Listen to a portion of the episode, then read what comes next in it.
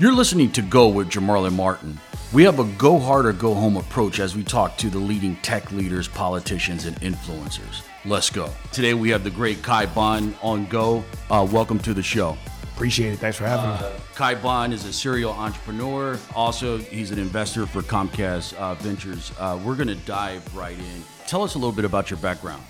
Sure. So, you know, I've been uh, working in tech for about the last twenty years. Started off at what I thought was the cutting edge in mobile uh, back in the late nineties, um, you know, traveling back to Botswana where my mom's from and seeing, you know, everybody with the phone running around. And I was just like, this is going to be the future. From? She's from Botswana. Okay. Um, and so I was traveling through Africa and saw what was going on in the mobile ecosystem there. And the fact, you know, that in the U S at that time, you couldn't even send cross carrier text messages. Um, and people were taking pictures. And, you know, this is a point in time where I saw people doing, you know, mobile commerce in the nineties um, on the continent. And so I wanted to dive in. So I came uh, back from that trip and was like, I'm going to get into mobile, um, and started working on messaging, got a job at Microsoft, um, spent a bunch of years there. And after about three and a half years at Microsoft, decided that I wanted to get back to New York. So I moved out to Redmond. I came back to New York City, joined a few startups, um, and quickly realized that most of the people who were running startups that I worked with weren't necessarily that much better at anything than I was, whether that was um, business development, design, marketing. And so I decided I wanted to take the plunge. They had one skill that I didn't have um, any expertise in, which is fundraising, which is a whole different ballgame. And I was like, all right, I got to master that. So, um, you know, founded a company in two thousand five, two thousand six. Um, there was a marketplace for trading video games. We were trying to be the StubHub for the gaming industry um, at a time where people were still getting Netflix, you know, D V Ds in the mail. Uh, we had a peer-to-peer trading platform for used games. Um, that business wound down after about two years. A lot of struggles, a lot of hardship, you know, dead broke, tons of debt, and pouring everything that I Missing had into payroll. it. You know, payroll, not paying myself so I could pay everybody else. Yeah, yeah. Um, and, you know, after, you know, you know, putting myself in that kind of, uh, you know, debt and, and, and hardship, um, there was only one thing to do and was go back and do it again. So I started another company a couple years later um, in the cash gaming space. This was two thousand ten. We fundamentally believe that PASPA, which is the regulatory uh, environment around game uh, gambling, uh, was going to change in twenty twelve was kind of our prediction. So we started a company called Cash Play Games. Those were chance-based casino games like yeah. slots, dice, and roulette tied to a sweepstakes engine. So we ran that company for a while, another crazy journey as an entrepreneur, you know, got to a signed L O I to acquire the company for about twenty million dollars. One hour before the L O I expired, term sheet was pulled.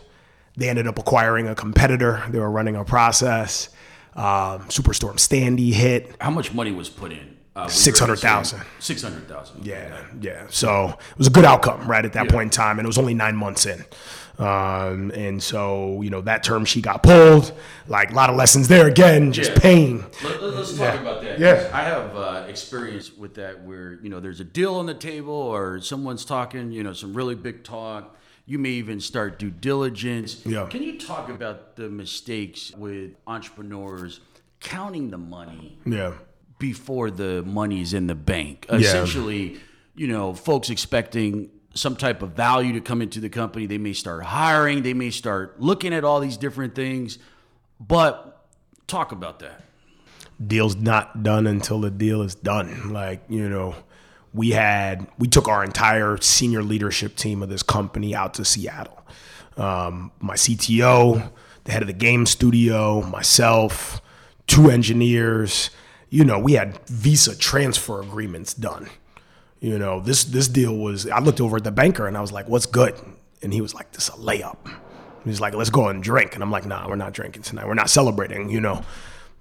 Term sheet doesn't expire until Friday at midnight. Like, I'm taking a red eye home. I'm staying here, you know. And I think the expectation, the excitement, people get carried away either with the money uh, or the success, you know. And, and so, you know, we were still running the business as if nothing changed. You know, we we knew that we had to execute and deliver. So when we got back, you know, the best thing that happened was my C T O was in the room. And when I talked about what happened, and he had his laptop open, you know, sad faces in the room. People were going to make a million dollars. I imagine. He just shut his laptop and was like, fuck them. I didn't want to be acquired by them anyway. I got work to do, and just went back to his desk. Wow. He was like, I don't even want to hear anymore. Like, yeah. I don't care about the explanation or the reasoning or the logic or whatever. Like, we still have a good business. Let's get back into it, yeah. you know? But I think a lot of people have conversations. You know, I've seen entrepreneurs get carried away, you know, even if deals don't go that far in diligence. Um, you know, it's just like anything else on the venture side, term sheets get pulled, yeah. you know, in, in the long diligence process. Um, and M and A term sheets get pulled in deep transactions for commercial partnerships late on in the game. And what you need to realize is no matter what somebody is telling you, you know, they may be a champion in the organization. You know, the person that we were working with was a senior vice president, but the C E O had two competing teams looking at deals in the same space to satisfy the same slot that they wanted filled. And he got these proposals back to him, and he chose one of the two, you know. So the person who was the champion for our deal left a month later. You know, he didn't yeah. get the deal he wanted done. And so, you know, and and and, and these guys both reported to the C E O of the business. Um, yeah. And so you got to get right to the top, you know, and, and until it's done, it's not. That deal uh, doesn't happen at Switch Games. Uh, yeah. What happens next? Yeah, so, you know, it was a tough time. Superstorm Sandy hit. You know, we couldn't raise money. You know, at that point, it was late. It was late in the uh, the in uh, Q four, which is a terrible time to fundraise. Right, you're into November now. You know, nobody's gonna take a new deal and try to get it rushed through to committee, you know, before Christmas. So we tried to bootstrap and keep the business alive and keep it going. You know, we had O one visas, we had H one visas, so we couldn't bootstrap because they can't go down to zero salary. Yeah. Um, based on sort of the structure of, of the language in these visa agreements. So we had to shut the business down. Um, and, you know, that was devastating, right? That was uh, one of the hardest times in my life. And, you know, I took a, I took some time off to try and reflect, you know, and I told a story the other day. You know, I sat down in an office, you know, I was getting older and I was like, man, I got responsibilities, you know, I got to figure out what I'm going to do. Imagine you're in a deep depression. Yeah, there, it's just you're means, in a funk, man. You're yeah. in a haze, you know, like you go from what you think is the top of the world, yeah. you know, owning, you know, fifty percent of a business, there's going to be a real outcome to winding down a company in less than one hundred twenty days. Yeah. And so... the psychological pressure, the emotional pressure, um, you know, I got sick. I was physically ill, you know, for a while and, and you know, really contemplated what I was going to do. I sat down at an office and I took a job. I took a, a normal job again, which I hadn't done for like ten years. And I looked around and I was like, I made a mistake. I had to go to the guy who hired me and walk down the hall and was like, this isn't going to happen. I can't stay here. This isn't for me. He's like, what happened? I didn't yeah. even make it to orientation. Yeah. Like, you know? Yeah. You're like, man, so, this guy's, like, yeah. I can see them saying, like, man, this guy's yeah. unstable. Yeah, exactly. It's crazy. And I am. So, because I went back and did another startup. Yeah. Um, and I did a third startup. Um, and this time it was, it was in the smart T V space. It was in, um, you know, the, the platform side. And we had a very simple vision, which was all broadcast television is the same. And when you sit in front of the television and you have another screen, you're getting your custom personalized content directly from that phone or tablet or, or laptop. And, you know, our main vision was how do we take the content on a mobile device and put it directly on T V, you know, custom Twitter feed, Instagram, whatever it may be. We ended up signing a partnership with C B S where we did fantasy football real time, you know, your scores, your opponent's scores, stats, league standings across the board um, as a custom ticker. And, and as we rolled that out, we knew that the interactive media teams were loving it. We were taking it to people, we were showing it to them. It was a, it was a you know, WYSIWYG editor to get all of their second screen content directly on T V, you know, sort of fulfilling this vision around custom content delivery. And what we realized over time was that there was actually a larger problem. There was a larger set of challenges that they had. And that was actually the fragmentation in the ecosystem that we saw early on um, in mobile was very similar, right? You've got Samsung, L G, Roku, Xbox, uh, you know, Apple, PlayStation, uh, you know, Chromecast. You go through the list, they have to support, you know, ten platforms. And so we ended up taking our software and creating a WYSIWYG editor that allowed for rapid development of smart T V apps. Um, and that was, you know, kind of um, something that we could sell. It was a SaaS platform. It wasn't just a media play. And when we would go in and talk to the people that were spending two hundred fifty thousand to five hundred thousand dollars per smart T V app and telling them that for a tenth of the price, we could support ninety percent of the functionality, they bought it. And so we started selling this to large media companies. And once we started getting traction on both fronts, we had a meeting with the team in uh, at Samsung um, in Suwon in, in South Korea. And we flew out and we met the leadership team there, a gentleman by the name of B K Yoon, uh, who ran their T V team, who's the C E O of the T V side for a long time, uh, I think a lifetime Samsung executive. And um, he stopped me about halfway through the meeting when we were talking about our platform and was like, stop. He was like, we'd like to buy the company. So we ended up, you know, having that transaction, um, you know, in the meeting real time.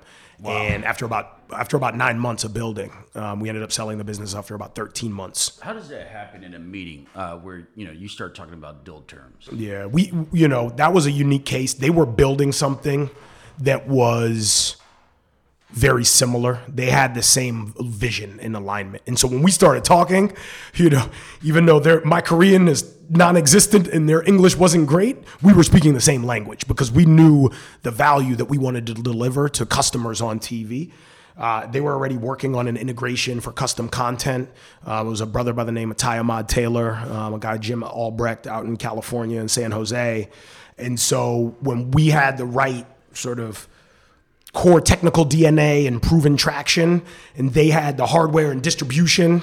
Um, those two things came together, and, and you know it was it, it was a, a no-brainer at that point in time. Uh, when you're talking about valuation and yeah. maybe an earnout, it is yeah. that's in that discussion? It wasn't. You okay, know, there okay. was there, there was there, there like, was a conversation yeah. that was you know we want to buy, and, and you know we were there you know being represented by some of the folks in the U S and you know they, they kind of were like, look, we'll we'll take this discussion offline. Yeah. You know. Yeah. But it's like but it, we but, we want to we want to hook up, but we'll talk. It was about clear intent. Later. It yeah. was clear intent. Like, hey, we don't want to just partner here, right? Yeah. Like, we see something more strategic. We were open to it. Uh, we knew how difficult the market was after having you know spent our time, um, you know, looking at the space and doing a market analysis of the T A M. And um, and yeah, the conversations took about three months to close the transaction, though, because that was April. Yeah. Um, and that was a wild time because you know it was the World Cup. We were doing our largest launch ever around the World Cup and having this interactive content globally, and that's really what kind of got everything going in that June timeframe to really push towards an August transaction. So the, you're not going to shop that deal with the buyer. You know, like we had we had strategic investment from Samsung on the venture side, um, and they had been great partners to us. You know, we were went three months into the the, the company. David Unn, who's now the chief innovation officer at, at Samsung Next here in the U S, you know, he he gave us a platform, right? People talk about corporates and strategics, but you know, B K Yoon came to the U S for our office opening. And we were sixty days in, and David was like, you're going to give a demo, you know? And I'm like, we're not ready to give a demo. What, are you crazy? And he's like, you're going to give a demo, you know? Yeah. And we did, you know, we worked around the clock to get this thing polished in a way that we could show something off. And the app crashed. We tried to launch it. Yeah. Oh, we were trying to give this demo. We've been testing it all day at work. Of course, we fired up the T V and it crashed. And people were like, what the hell is this? Um, but nonetheless, that senior level, like C-level exposure at day sixty, then when we went back one hundred eighty and showed them what we were doing, I mean, it was crazy, you know? And so that was part of the nature of our relationship, the alignment, and what we felt was right for the business in that time. Was there any argument internally like, hey, you still need to shop this deal? And you need to go through some price discovery. Yeah, I, you know, we probably should have, right? And we we had that opportunity. Um, for us, the unique nature of the alignment and where we were going post-acquisition was a huge difference. Ty was running the division. He was a brother who I knew for a long time. And I've seen, I worked in M and A, right, at I A C. Um, and we acquired a bunch of businesses in the game space when I was there. Um, and, you know, seeing post-merger integration go wrong and people not hitting earnouts and leaving, you know, we were in a unique space where they were acquiring Boxy, you know, the guys who, are, who had created the smart T V uh, hardware box. They were moving into an office on eighteenth Street. We didn't have to relocate, like, you know, our lives weren't going to be up, you know, upended and, and have to move. And so there were a lot of things uh, that were aligned outside of price that we knew that would dictate the success and happiness of the business and me as a person, and going through two failed startups and knowing that, you know, um, things can happen. Cost isn't, yeah. you know, price isn't everything for me at that point in time. Like, money's great, but it, it you know, it, it's not going to buy you happiness. And so that part of the equation was key for us. Got it. And so how do you get to Comcast after this deal? Yeah, so I spent a year, you know, sort of um, integrating our software and our stack and, and our team into this larger division and org. Uh, we launched it. It's now called Samsung Extra. You know, it was launched at C E S. There was a big event around it. It was great. Um, you know, uh, after a year... Uh, you know, I'm a terrible, terrible employee. You know, I've been managing my own business for ten years. I was now in a one hundred eighty thousand person division in a three hundred thousand person company. Um, and I was traveling back and forth to Seoul once a month. I was on the West Coast once a month.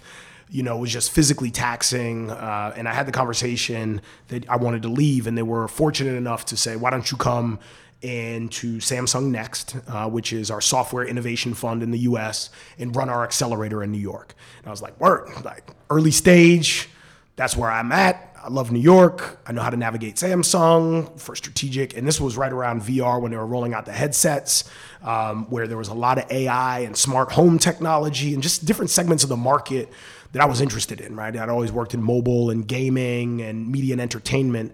And so I wanted to get more into some of the deep tech side of the house. And so I spent a year running that program. Um, and I got um, an opportunity to meet the Comcast Ventures folks. Um, and I'd known them for years in the New York ecosystem and pitched them several times and always had a good experience working with them.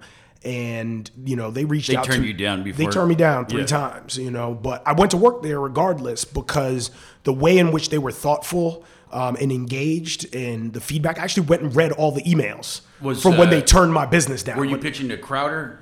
No. So at the time, I was pitching to um, Sam Landman um, and Andrew Cleland um, in New York. Andrew was the was on the board of FanDuel.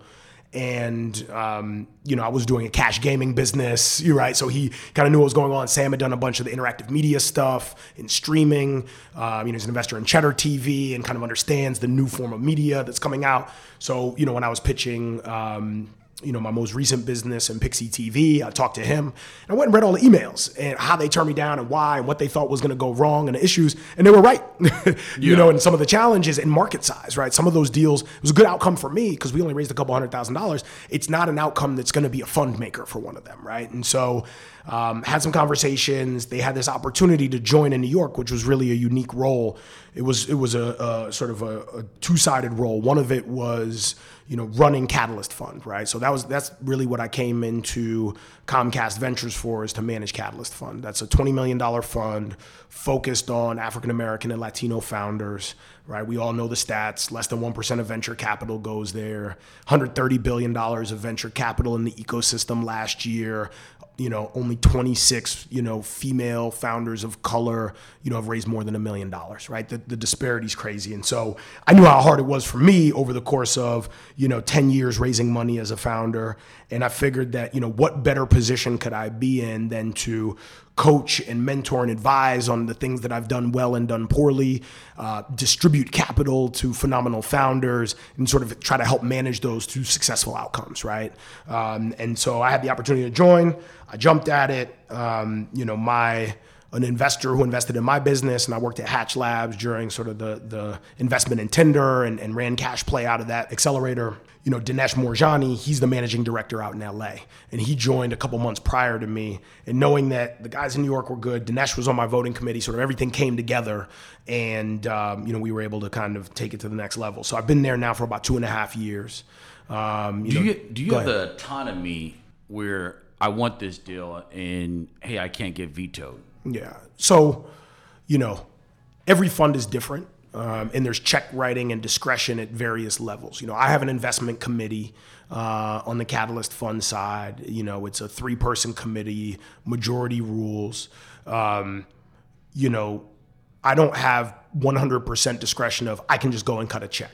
But the investment committee is supportive because I've developed, you know, specific themes and philosophies around sections of the market in direct-to-consumer, in gaming, in marketplaces that are well-defined. And so if something falls within that wheelhouse and we have capital to deploy, we're going to go after it aggressively. And the likelihood that that deal gets done is damn near ninety-nine percent unless there's something really hairy about the deal so, so or an issue. ninety-nine percent, yeah. if, if you're bullish on something, yeah. you're pretty much, it's it's a go. Yeah, I mean, yeah. And, and at the end of the day, you know, the committee is there to provide support, feedback, right? These are smart people who've been working in venture for a long time, and having that, you know, uh, lens and that feedback is important to get to the right outcomes. What's your average uh, check size? Last year it was about four fifty. We say about five hundred thousand, but we did a couple of smaller checks as well fit in. You know, we target five hundred K at the seed as a sweet spot for us. You know, if we can invest and try to push, you know, towards,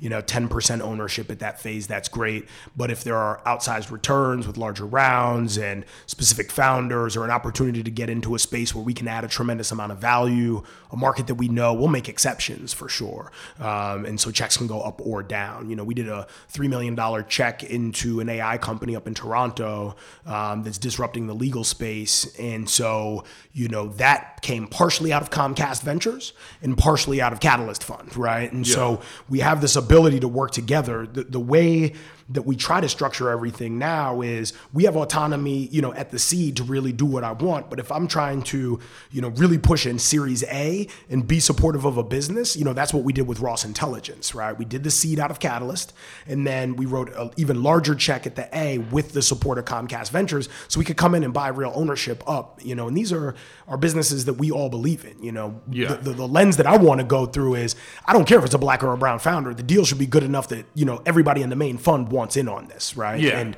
you know, you see that with a multi, you know, multitude of tier one V Cs who've invested alongside us with Catalyst. What's been your, what has been your toughest no? Where, hey, you went home and maybe thought about that a couple of nights. Like, that was a tough one. Or have you had a tough one? Like I have. Yeah. Um, I can't name the specific deal. It was a larger deal. Um, it was a two hundred fifty million dollars check that I wanted to push through this year. two hundred fifty Yeah, and so wow. we had to go, you know, it was even beyond the, the scope of um, of ventures and take it up a level to to corporate. It was a huge check. It was, duff, it was a tough time to get it done. Obviously, you know, we had gone through a large transaction with Sky T V, and, you know, we have some of this capability, you know, when you look at some of the investments we've made with, you know, even N B C and Comcast, you know, as an example, you know, something like Snap, right, where we come in pre-I P O with a five hundred million dollars check, right? Yeah. And these are the types of deals that that are, you know, going public, that will, that'll be real market movers. And so it was exciting to work like on because later, I focus exactly. Yeah, I focus yeah. on the seed most of the time, and so it was exciting to work on something larger and later stage. Um, and it was very difficult to to hear the no, because, you know, a seed deal you might work on for two or four weeks. You know, you're going to get to a no. You're going to wire out pretty quickly. Yeah.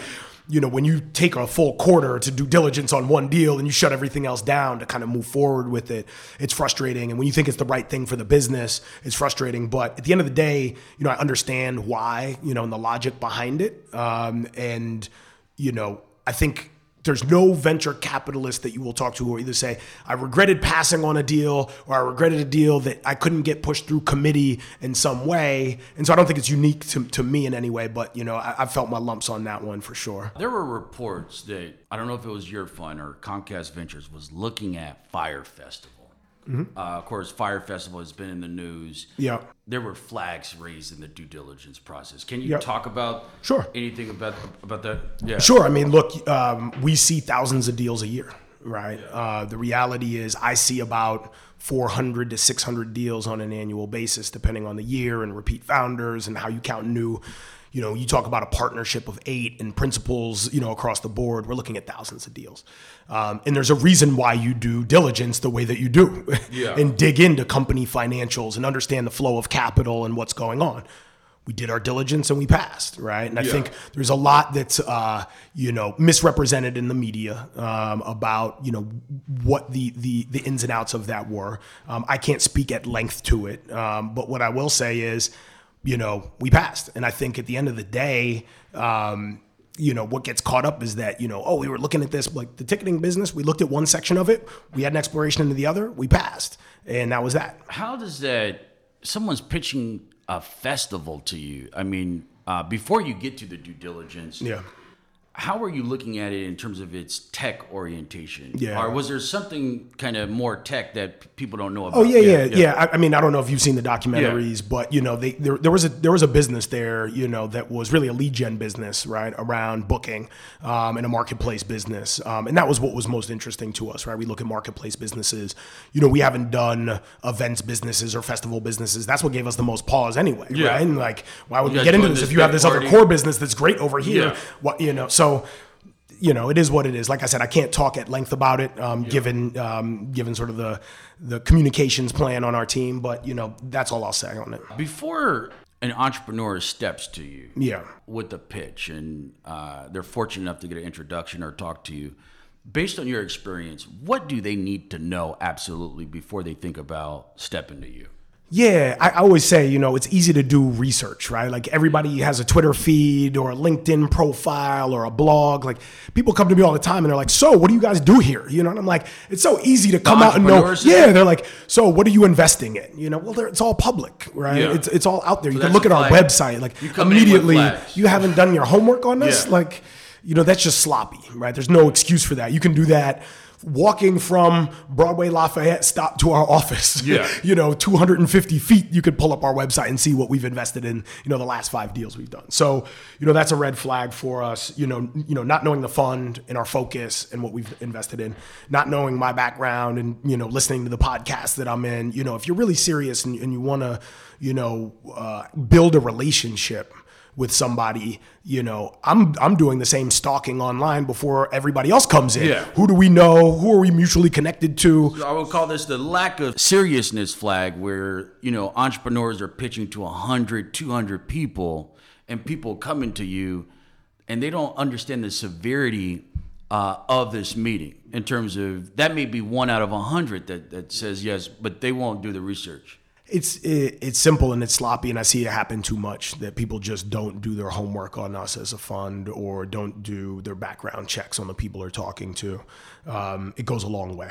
Um, you know, I think the other side is, you know, when there are, you know, it's clear that a founder doesn't have a really good understanding of the unit economics.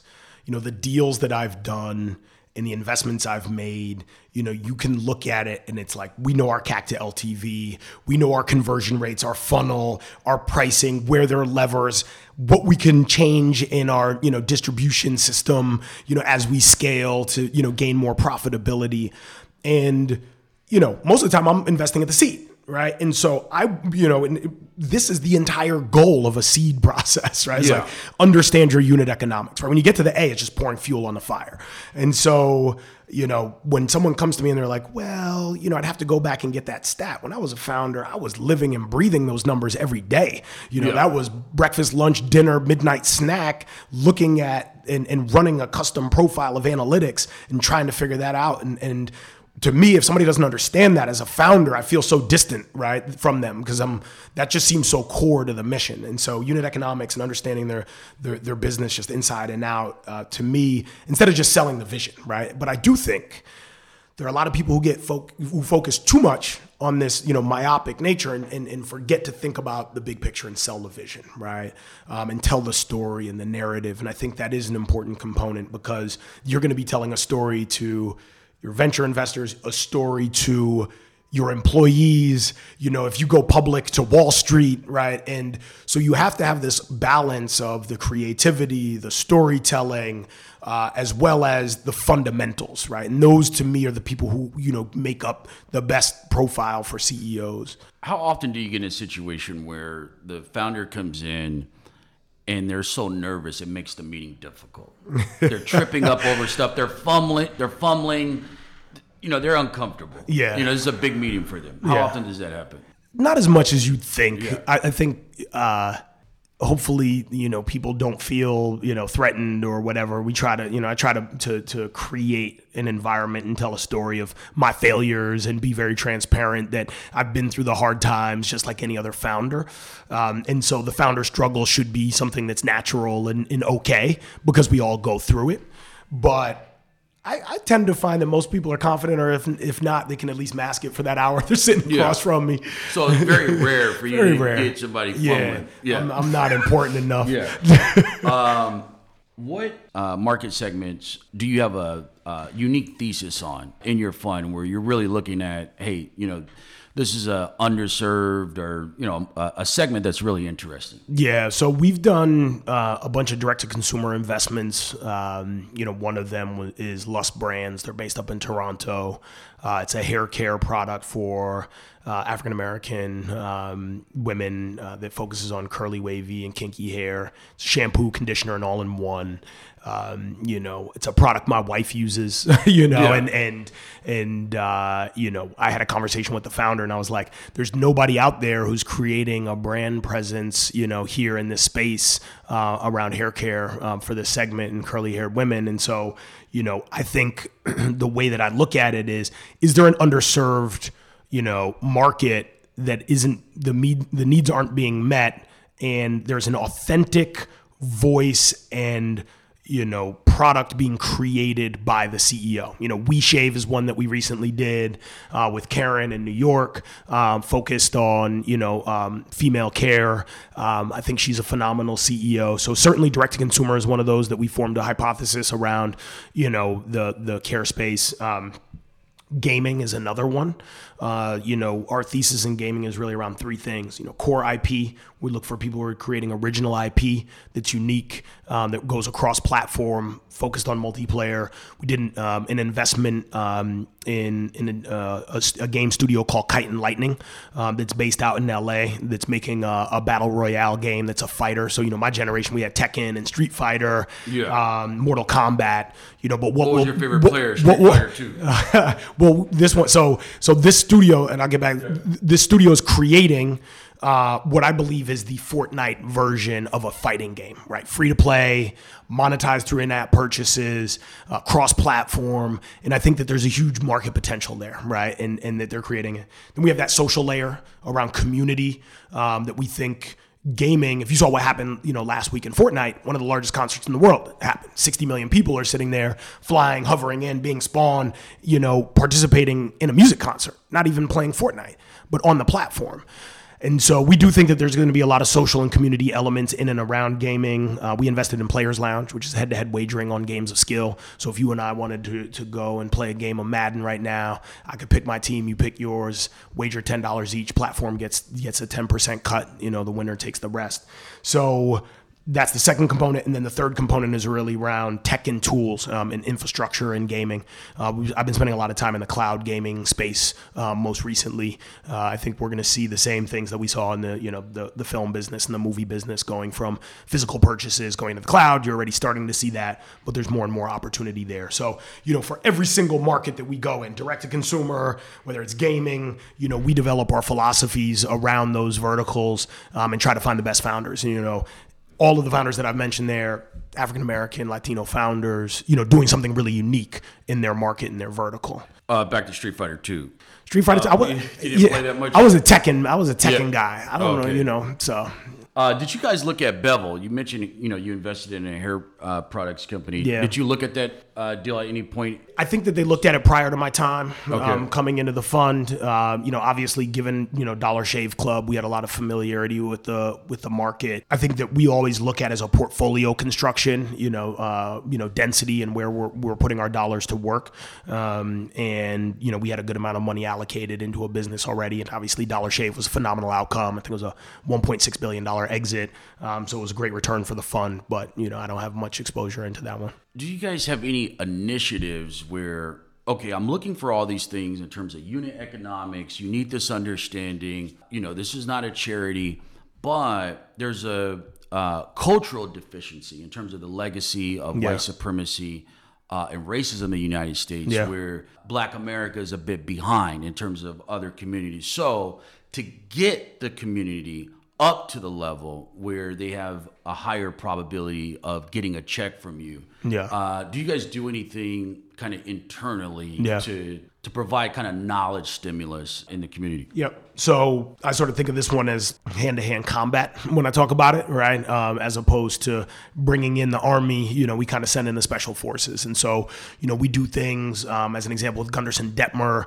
you know, office hours around uh, legal, you know, and, and what to look for in term sheets, right? And and uh, what are the gotchas and, and side letters and expectations at the seed versus the A, and, you know, how does, how does cap tables work? And so we'll run workshops where we go and set up and identify office hours, whether it's It's at Black Tech Week or Afro Tech or, um, you know, just in New York, right, on a Friday afternoon where we bring people in. So we'll do this around cloud services where we have partnerships with all of the major uh, players in the space uh, where we'll offer up special credits, um, you know, and, and really what it comes down to. And, and the reason why I got into the in, into venture investing was really to help founders, right? That was my goal was, you know, deploying capital is great and cutting checks, but I know that out of the five hundred meetings I'm going to take in a year, I'm going to invest in five or six founders. You're taking the other five hundred meetings a year? Yeah. yeah. The other four hundred ninety-five or four hundred ninety-three that I take, that's just about building, right? It's trying to have an honest dialogue. How can I be helpful? Do you want feedback on your deck? You know, what does it look like? So, you know, we have some things that we've done at sort of an institutional level where we have office hours and workshops and work with partners. A lot of it just comes down to spending time with founders. I feel like that's where you get the most value is those one-on-ones.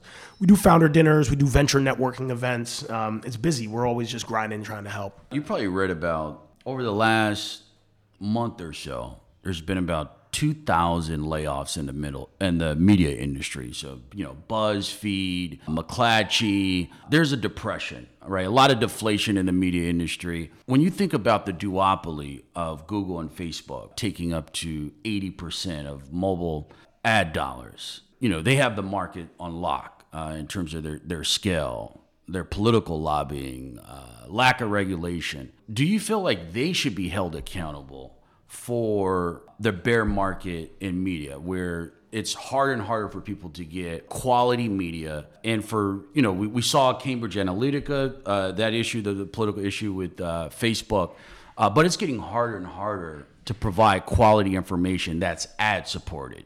And so, you know, politically, how do you think that should be addressed?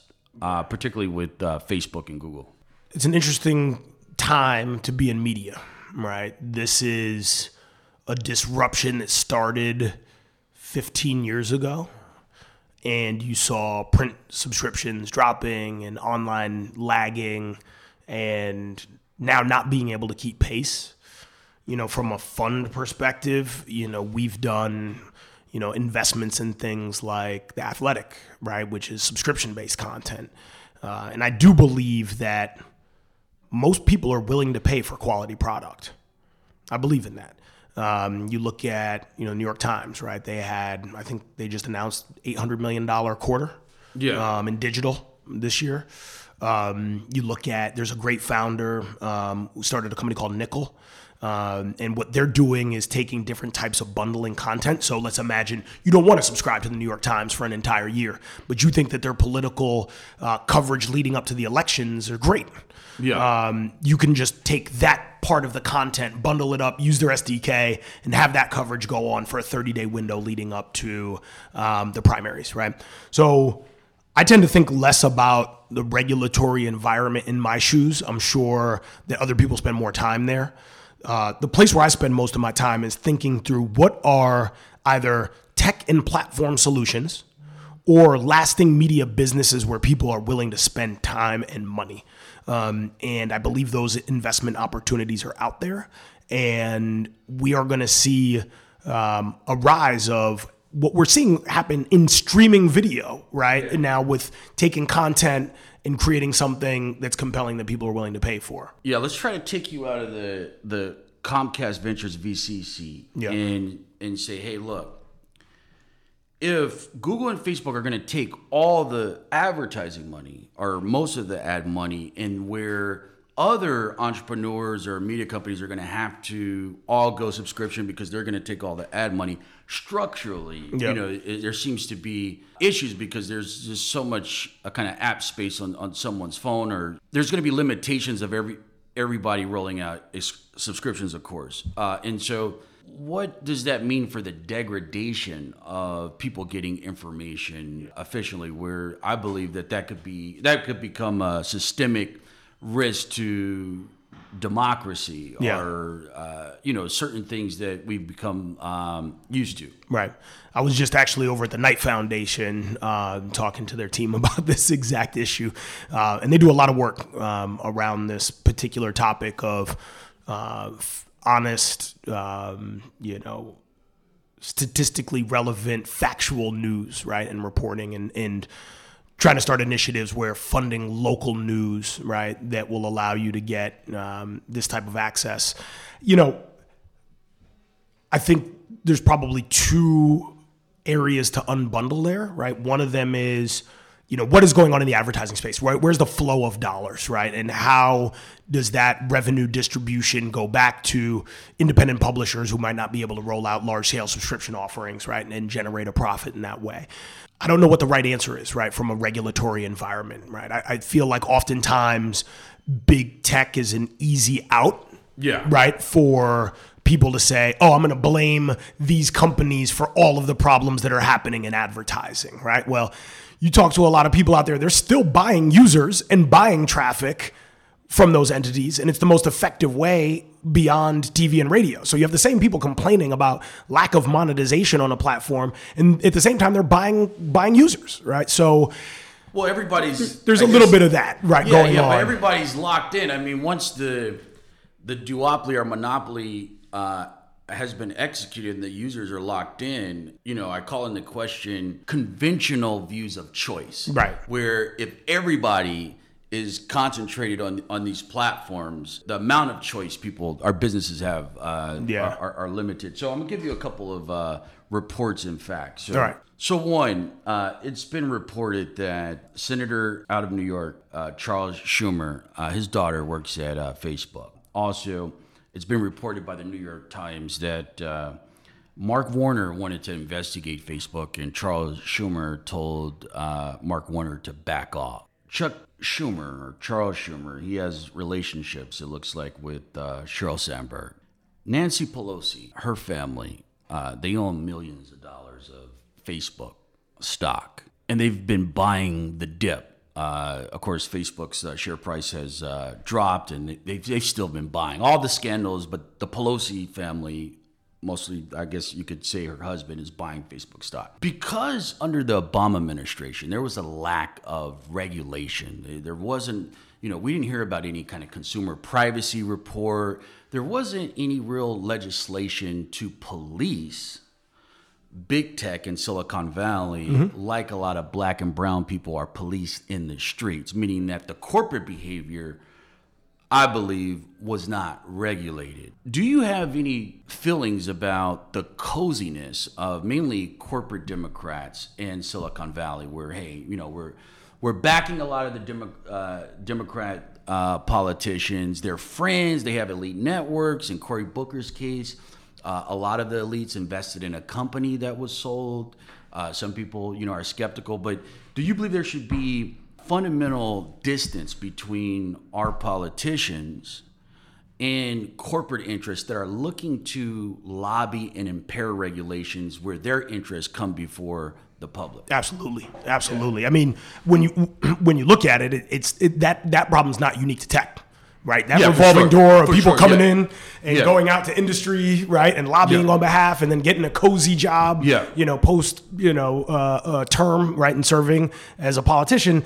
That's been going on for years, right? And I think the revolving door um, problems that we have are terrible. Um, you know, so, so like, would you be skeptical? Like, hey, Eric Holder, Justice Department, D O J. There's not a lot of talk about Silicon Valley. Of course, the Obama and Eric Holder are in the bed with Silicon Valley, but he goes and starts getting checks as soon as uh, he leaves uh, out of Silicon Valley. Silicon Valley companies are now paying him to do work. Yeah, you have an issue with yeah, that. Yeah, I mean, look, the, the, like I said, this has been going on for years. It's, it's. I don't think it's unique to the Obama administration. Like, I think it goes back, it predates that, right? Yeah. Um, it's a problem, and you know, I think there's a couple of solutions. One of them, I actually think, pay politicians more. right? Like, make it a compelling job that kids want to go into, right? Right now, if you talk to, you know, people who are like, oh, I want to go in and, and, and uh, be a politician, right? Like, how many kids are coming out of high school saying that? They want to go into industry. They want to go in. Like, pay the right amount of money to attract the talent so that people don't have to rely on lobbyists when they get out of office, right? I actually think that there's an argument to be made. Um, a lot of these people, like Nancy Pelosi, you yeah. know, you're talking about multimillionaires. Yeah. Uh, a lot of these uh, uh, politicians, Eric Holder, I, I I don't think it's the question of, hey, can they make uh, sufficient income? It's, hey, I can make five or ten million by consulting for Goldman Sachs or doing this stuff or going to U B S or or, or, or whatever. Uh, that it's greed. Hey, I got to, you know, I, I make a living and I'm going to go grab the biggest check. Uh, but you know, I, I think there's there needs to be a movement Uh, to break up this coziness uh, with corporate interests. Yeah, I agree. I mean, look, when I look at this type of uh, political and, you know, social progress, right? You talk about the fact that marijuana is now decriminalized or legal in many states, and there are people making a ton of money, millions of dollars off of this, you know, cannabis industry, and there are thousands, you know, hundreds of thousands of people locked up for low-level marijuana crimes in the country, right? So how can we say as a society that it's okay now, past some point in time and date, hey, guess what? You can have all the weed that you want yeah. and make money off of it. But this kid was caught with a nickel bag and is going to spend six months in Rikers until his trial comes up, yeah. right? And so I think our system is fundamentally broken in the way that, you know, change is slow. Right. Um, and what we're seeing in society and technology is outpacing the ability of politicians, and the people that are dictating and making policy are either self-serving uh, oftentimes or don't understand the fundamentals of how the technology is impacting society. And that gap is yeah. causing some of these issues. If Cory Booker and Kamala Harris, who are both running for president, if they came to you and sat with you for kind of two hours to better understand Black America and its relationship with technology and the new economy, mm-hmm. what can be done from a policy perspective, uh, whether it's Congress or, you know, the the, the uh, a new administration of Kamala Harris or yep. Cory Booker administration, where would you start in terms of, hey, there needs to be a policy yeah. that tackles this inequality? Yeah. Because if you don't tackle this inequality that's coming out of Silicon Valley, you're going to see more activity like the yellow vest protesters in uh, France or Brexit or Trump, that this causes risk to the society, including yeah. economic risk. Yeah. If you don't have a You can't think about a policy solution to address yeah. this. Yeah, I mean, you know, disinformation um, is a form of warfare, and we've seen, you know, the cyber policies of, you know, uh, of states acting against the interest of the U S, right, and intentionally spreading this. I mean, it's factual. Our national intelligence services have validated that, whether people want to believe it or not. When you talk about the relationship of, you know, African-American uh, population, Latino population as it pertains to tech, I think, you know, there's sort of three components that I, I think about. One is access. We need to start thinking of internet access more as utility access, like wa- clean water, um, like we think of it as any other basic human right, right? The digital divide is still very real. People need access to the internet, right? And so there needs to be policy around access. Um, I think the second component of that is around education um, and ensuring that as the, you know, um, R P A and, and A I type solutions come out that are automating low level tasks, that you don't have a generation of people who were typically in service level jobs that are now completely wiped out and left behind, right? You need to have computer science, engineering uh, backgrounds that are, you know, pervasive throughout the black commu- black community uh, in order to reduce that gap moving moving forward. Um, and then the third one is really around, you know, it's fascinating to me, you know, what came out of the Me Too movement, right? And what came out of the Me Too movement and the flow of dollars on the private equity and venture side is actually fascinating. So you have a lot of large pension funds, uh, family offices, high net worth individuals that are, you know, contributors that said, look, we're against any of these issues. Um, you know, we want to ensure that venture funds have a female partner, have a seat at the table, right? We're no longer going to fund venture firms that don't have female partners. Um, and you've seen a lot of female partners being hired at places, um, you know, at, at large funds, um, they're being promoted into it. Kind of, some of the top firms were kind of, hey, you know, don't tell us to hire a female partner. You know, uh, that's not really helping anything. And here's our case. So, you know, where are African American and Latinos in that, right? Yeah. When I see who's getting those positions, and I'm not saying it's a bad thing at all. Women should have a seat at the table. African Americans should have a seat at the table. Latinos should have a seat at the table as well. But the same sort of institutional change isn't coming down, right? And so, you know, I think that type of policy, when you look at, you know, how is the flow of capital, which is directly pension funds owned and run, managed by states, right, who can yeah. impact this and say, you need to have African American and Latino partners or we're not going to provide the same level of funding and anchor checks in some of these funds. What about going a little bit further and saying, look, when we look at auto loans and we look at the mortgage industry, when you look at most industries in the United States, the government itself has found systemic discrimination, yep. right?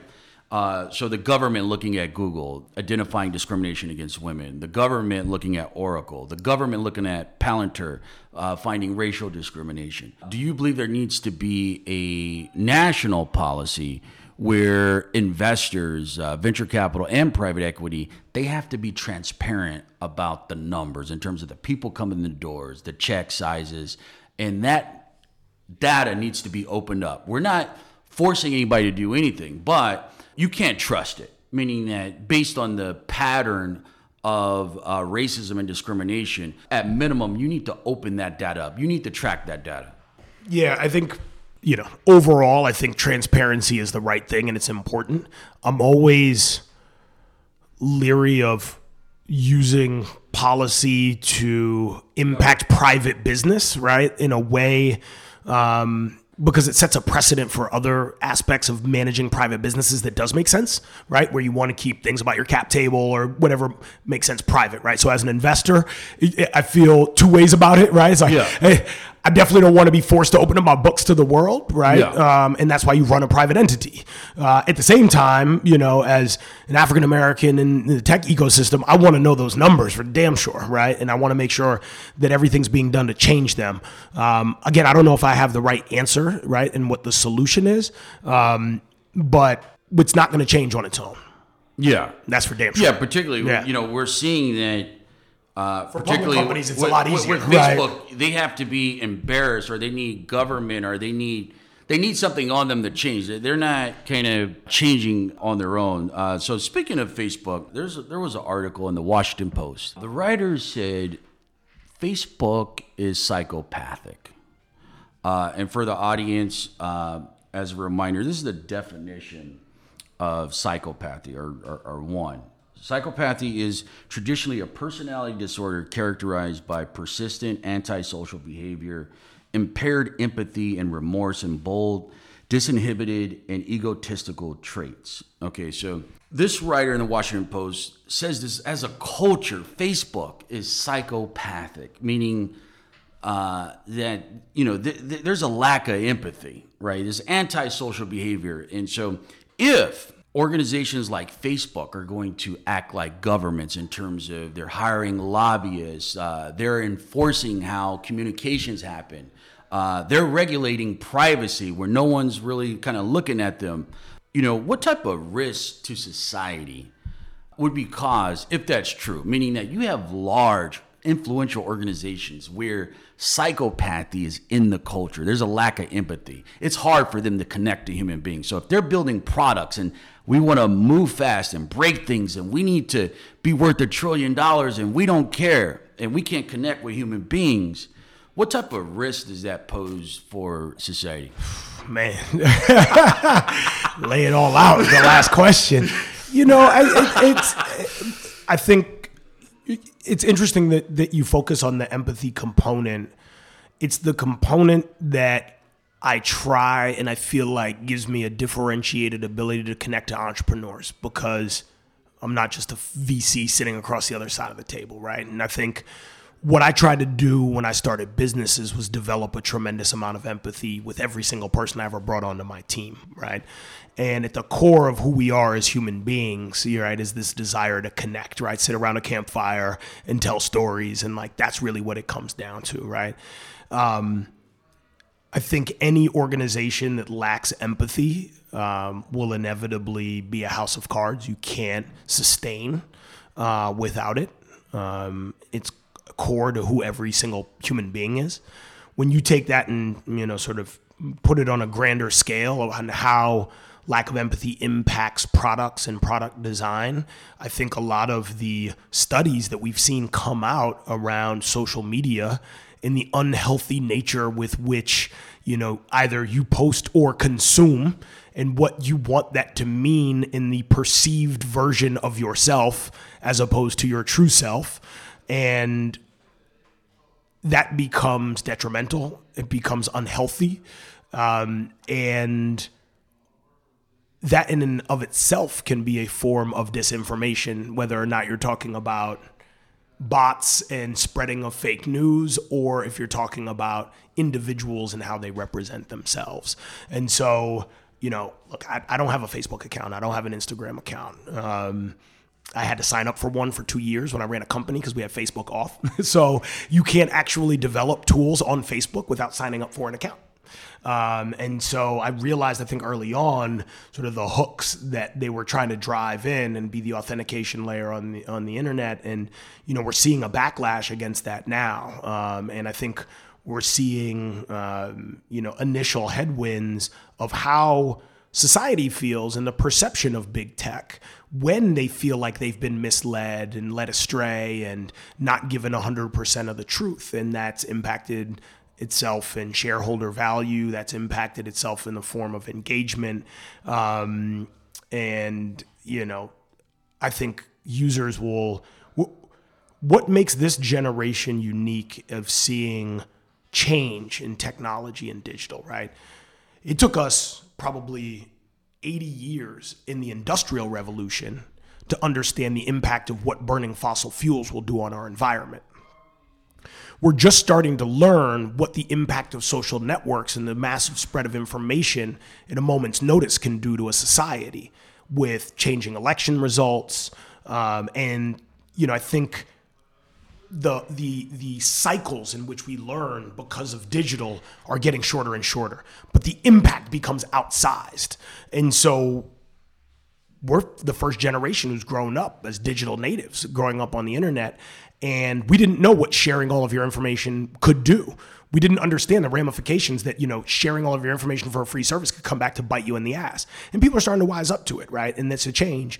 And so I think we're in for another generation of massive change of people who are digital first, online and social, and now fundamentally understand both the good and bad that that brings. How crazy do you think this idea is? When the entrepreneur is closer to Zuckerberg, the the character and moral, psychological makeup, you're you have a higher probability of success, right? So there there's variance in cultures, obviously. What would you say that black entrepreneurs, black people have a disadvantage culturally in the tech space, Silicon Valley ecosystem, because of the cultural makeup in terms of empathy, in terms of uh, the level of humanity, and in terms of the growing up, more people growing up in the church, in terms of you're not built culturally to move fast and break things and build things that could potentially hurt you. You're not built to only look at how much, how big this thing can get, and I don't care. In, in terms of your connectivity with other human beings, do you think it's crazy that there's a disadvantage culturally in Black America because we may score lower on a Zuckerberg psychopath uh, uh, scoring system? Look, I can say that ninety to ninety-five percent of the black and brown founders that walk through my door ask for less than any other founder who sets foot through my office. They just ask for less money. They might have the same traction. They might have the same aspirations and dreams. They ask for less. And that privilege, that access, you know, um, psychologically, culturally, where it's do more with less, the hustle hard, grind it out nature of everything, you know, that plays on the psyche every single meeting that I have. Guaranteed. That's an important point of asking for less. It's just consistent with uh, studies uh, in the mortgage market where they say that the discrepancy between the, the black borrower and the white borrower is the black borrower consistently under-negotiates on race. And we can see how in the in our culture, you're programmed uh, kind of to be at a disadvantage and kind of, you know, you're at, you're asking for less. Uh, Privilege is real. Yeah. Like people come in the door and they have no no problems asking for five million dollars. Sometimes I'm like, for yeah. what? Barely built anything. Somebody will come through with real traction. Like, I need three hundred and fifty thousand dollars so I can hire a couple engineers. You know, and that's like the the rift that I see oftentimes. Are it's you, that big? Are you conflicted from, hey, you need to you need to represent your fund and get the best deal for your fund, but hey, brother and sister, you you lowballing yourself based on what the market is. Are you you're always trying to buy up in value, right? Like at the end of the day, you know, you're trying to own as much equity as you possibly can in a good business, right? Yeah. Um, and so, yeah, I've, I, you know, there's there's a there is very few times in my life where I don't feel conflicted as who I am as an individual and a human being, right? And ventures, uh, uh, uh, part of the professional nature of that conflict, which is you want to be as aligned as humanly possible with every single entrepreneur that comes through your door, but you have fiduciary responsibilities to the fund that you manage and trying to return capital back. So the, the very nature of why I got in, how I work, how I operate, and what I need to do in order to be successful, both from a pure happiness perspective of my life, as well as a fund manager, those things oftentimes come at conflict. Where can our audience uh, check you out uh, online? Twitter, Kai Bond. Can you spell that out for sure, the audience? Sure, it's K A G I S O B O N D. I want to thank uh, Kai for coming on the show. Appreciate you for having me. Pleasure. Let's go. Thanks, everybody, for listening to Go. You can check me out at Jamarly Martin on Twitter, and also come check us out at moguldom dot com. That's M O G U L D O M dot com. Be sure to subscribe to our daily newsletter. You can get the latest information on crypto, tech, economic empowerment, and politics. Let's go.